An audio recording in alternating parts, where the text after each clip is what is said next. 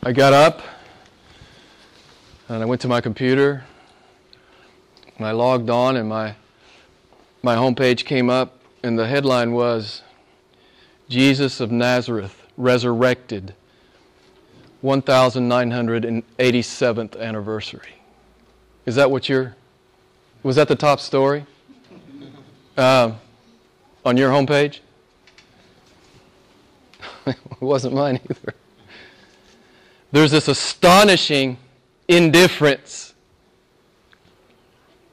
to what God has done. And you say, well, Jim, not everybody's a Christian. That's not the point. The point is, He's God. That's the point.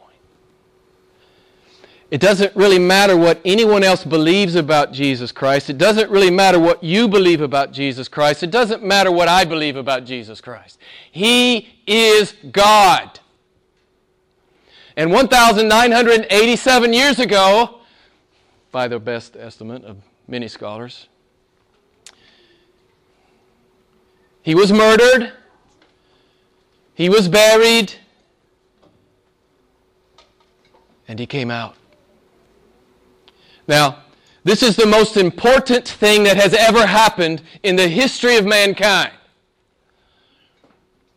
I've never seen a headline on it which doesn't stun us. We understand that the world rejects its creator. His name is Jesus. We understand it doesn't shock us. The, the indifference that the world holds for its creator and its redeemer. But if he was who he said he was, it should be the headline every day. Amen? God came. God came. God bled out. God's redeeming a people.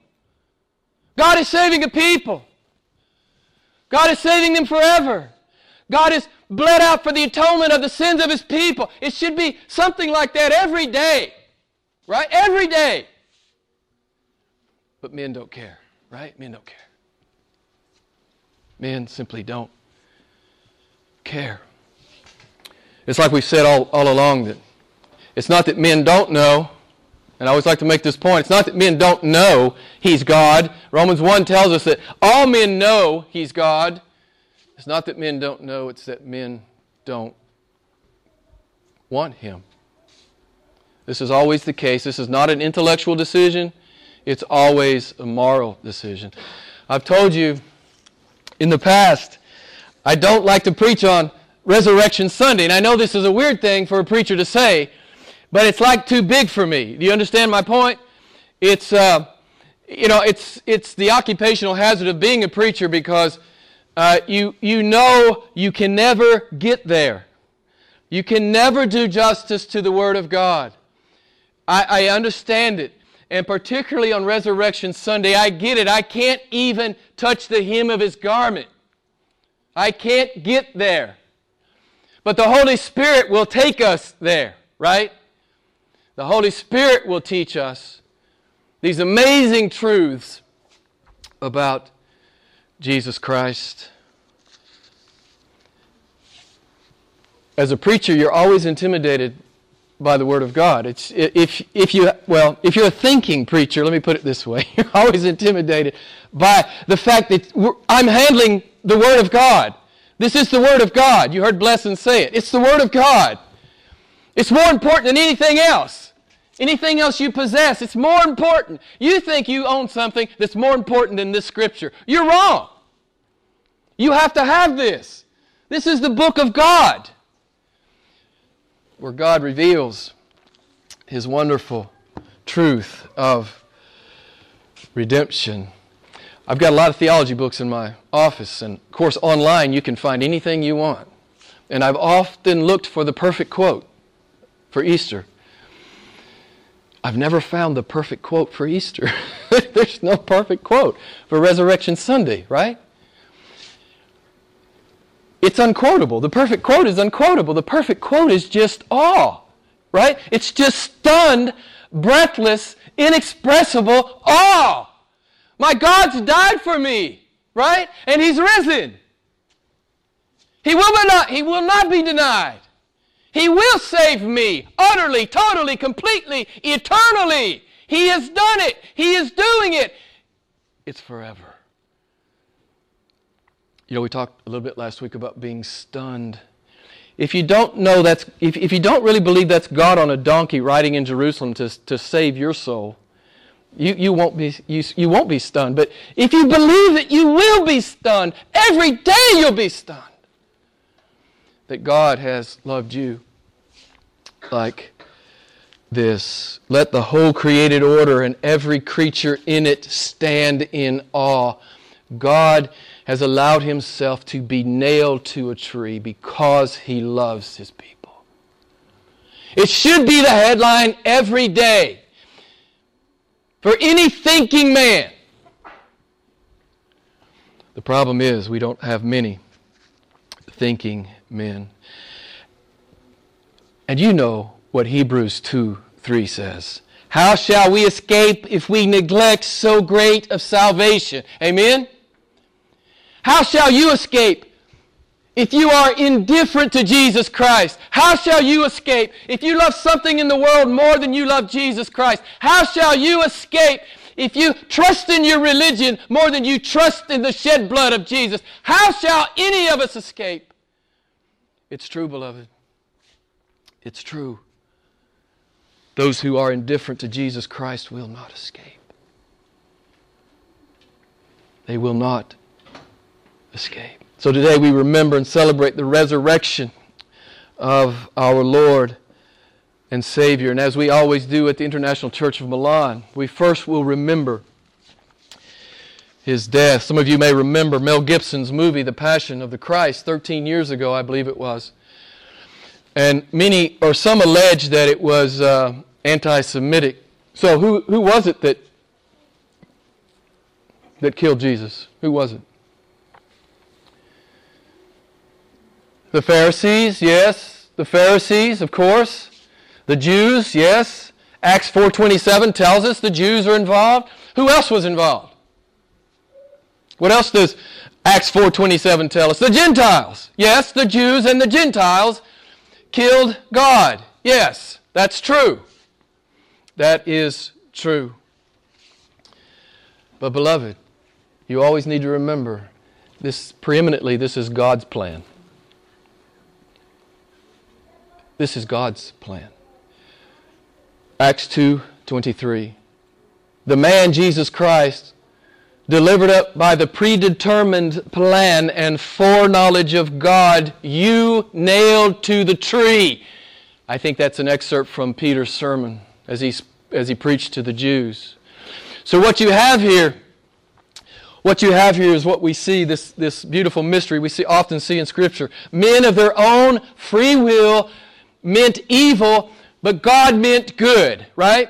The, the, the Pharisees, the Gentiles, the, the Romans, uh, all those that uh, were involved of their own free, rebellious will, they murdered the Son of God. And of God's own free will, gracious and loving will, He redeemed a people. This is how amazing our God is. He can take the ultimate evil of the cosmos, which is the shed blood of His own Son. His own Son was murdered. It's the greatest evil that has ever occurred in the history of mankind. It is the greatest evil for he was surely innocent. It was the greatest evil, but God has worked the greatest good in it. You have to love this God. how can you not how can you not love him? I just want to make sure you understand this is God's idea. Jesus didn't get backed up into a corner and end up on the cross. He came for this. You remember what he told Pilate? He said, I have come for this. This is my hour. I came for this. It's why the Lord was born. So, He is the Good Shepherd. He's come to lay His life down for my sheep. John 10 18. No one takes my life, but I lay it down for my sheep. God has come to save His people from their sins. As a pastor, I share with you share this with you on occasion. Um, I always get the why question, right? And if you're a vocal Christian in the in the world out there, if you talk about your faith, you get the why question. Well, why did God do that? Why doesn't God fix that? Why doesn't God change that? Why, why, why, why? You always get the why question. There are 10,000 variations on the why question. Some of these are honest questions. I don't have a problem with many of them. But many, really, in all honesty, are simply an accusation. They're a backhanded accusation against God.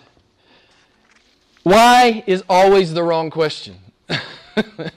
this is what you need to say to your friends when they say, Why? Why did God? Why didn't God? Why didn't God? You need to just lovingly say to them, That's the wrong question. What do you think the, the right question is? Anybody want to hazard a guess? What? Not why. What? What was it the Philippian jailer asked? Anybody remember what he asked Paul? What must I do to be saved? Listen, anybody who, you know, has the, the conscious awareness and mental skills to, to look in the reflection in the mirror, they know they're guilty. You all know you're guilty. You know, people out there, they hate this concept of sin. You know why people hate sin? They hate the whole concept of sin. It's been extracted almost from the vocabulary. No, you never hear the word sin ever, except maybe in a Bible believing church. You almost never hear it in the world. You, you know why it's been extracted from the, the, the lexicon, from the vocabulary? Because we're all guilty of it. That's why. We're all guilty of sin. We're all guilty. God has come to save us from ourselves. And I just want to say this. I do like to say it on occasion. you know, the why question, it kind of comes out of this I'm a victim mentality. And I don't know, I, am not a historian, but I've lived 62 years. I've never seen more people in, in, I've never witnessed, personally witnessed more people who come to me with a victim attitude than ever before. Or what I hear in the media. Everybody's a victim. Everybody thinks they're a victim. I have news for you. You are not a victim. You are not a victim. You'll never be a victim. You're a rebel. Jim, I don't like it when you preach like this. God says you're a rebel. You need a Savior. Your sin has separated you from God. You must have a Savior. You must have Him. You're a rebel. You're not a victim. So, those of you who subscribe, subscribe to the victim mentality, I'm going to I'm going to lovingly challenge you to go home and get with God and repent. You are not a victim. We've talked about this many times. You should be in hell right now. All of us should be in hell right now. You are not a victim. God has been showing mercy to you. If you're still walking around talking and thinking and and breathing. So don't be confused about that. Don't be confused about that. Because we all have the Isaiah problem. Isaiah 6 5, you guys remember when Isaiah got the vision of God, he said, Woe is me, for I am ruined. He knew he could never be reconciled to a holy God apart from a work of God. And that's why we're here tonight, to celebrate this work of God. So, if we believed our Bibles, we know that why is always the wrong question. What is the proper question? What must I do to be saved? It's what the Bible is about. What must you do to be saved? So the what question is answered by the who question. So we know who the who question or what the, what the answer is to the who question. Jesus Christ. There is no other name given under heaven among men by which we might be saved. There are not ten ways, there are not five ways, there are not two ways.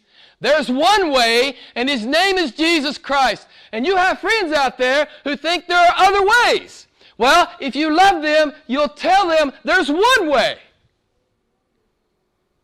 There's one way. Jesus said, I am the way, I am the truth, and I am the life. Period. You know, if you believe it, you know what happens when you believe it?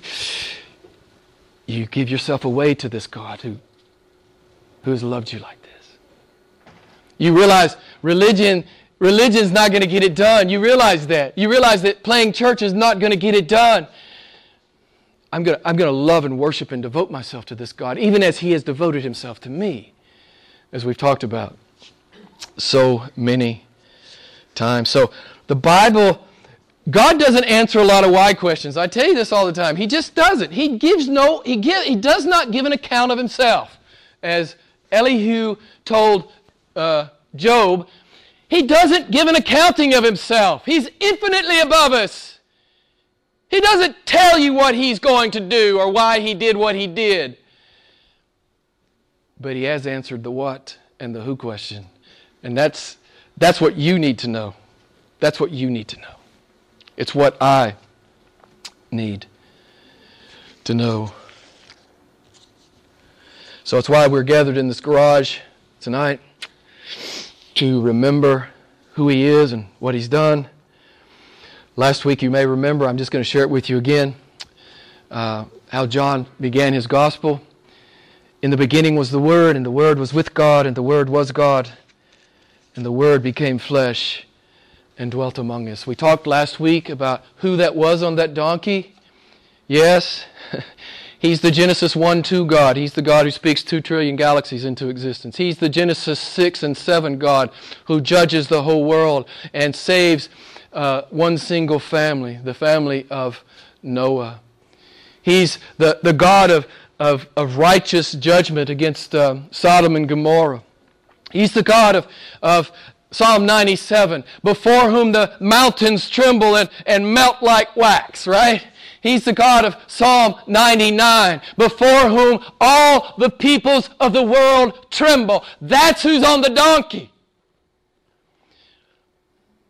You know, this place ought to be, you know, we ought to have to have crowd control out here because people want to hear about this God who saved us. But you know, it's like small business to most people. It's just small business. Oh, I'd rather travel. I'd rather do X. And listen, I'm not criticizing about, I know some people have a chance to, to do a holiday and you can worship with your family and things. But, you know, at the end of the day, this is a really, really, really important Sunday in the church calendar. you know, obviously you expect me to say that. I'm a pastor. And I understand in Europe it's, it's, it's something else many times. But God's on a donkey. God's been nailed to a tree. God's bled out for me. It can't be a small thing, beloved. It can't be a small and casual thing. So we're going to spend just a few minutes remembering our Lord's death, and then we'll remember his resurrection. Some of you will remember, and don't try to stay with me here. I'm just going to go through this pretty quickly. Uh, if you want my notes or, or the audio, it'll be on the website. Uh, and if you want my notes, email me and I'll send them to you. So you'll be able to look at all these scriptures and verify these things for yourself if you desire to do so. Some of you may remember John 18. They came to arrest God. it's a joke. Uh, three to six hundred men and they have their little swords and their little spears. And they come to arrest Jehovah God. And Jesus said, Whom do you seek?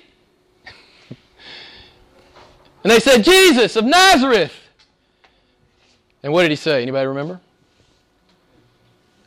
I am he. What happened? Just by the power of his name, they are all knocked to the ground. okay? This should be a clue, right? Is this not a clue?